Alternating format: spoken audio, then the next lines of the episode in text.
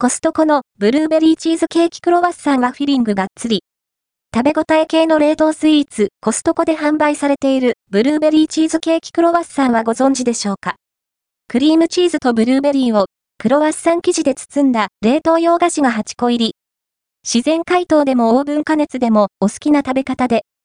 食べ応えがあるので、おやつをがっつりいただきたい時にうってつけですよ。価格、内容量は？こちらが、コストコの冷凍食品コーナーで販売されている、ブルーベリーチーズケーキクロワッサン、品番、ごまんよんせんよんじゅういち。価格は、にせんななひゃくきゅうじゅうはちえん、税込み。内容量は、ななひゃくにじゅうはちグラム、いっこ きゅうじゅういちグラム の個包装スイーツがはちこ入り。いっこあたり約さんびゃくごじゅうえんは、割といいお値段という印象ですかね。英語表記、ブルーベリー、チーズケーキ、カラムリゼット、クロイサンツアメリカのサンフランシスコを本拠地とする洋菓子店、エルエー、Boulangerie、ラ・Boulangerieのペーストリーを手軽に楽しめる冷凍食品です。製造はShaw Bakers、Shaw Bakersで、コストコが輸入しています。食べ方は？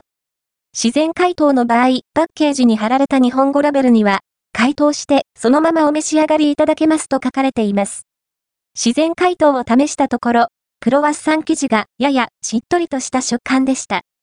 オーブン加熱なら、サクッと仕上がるパッケージに印刷されている英語を読んでみると、オーブンを使うように書かれています。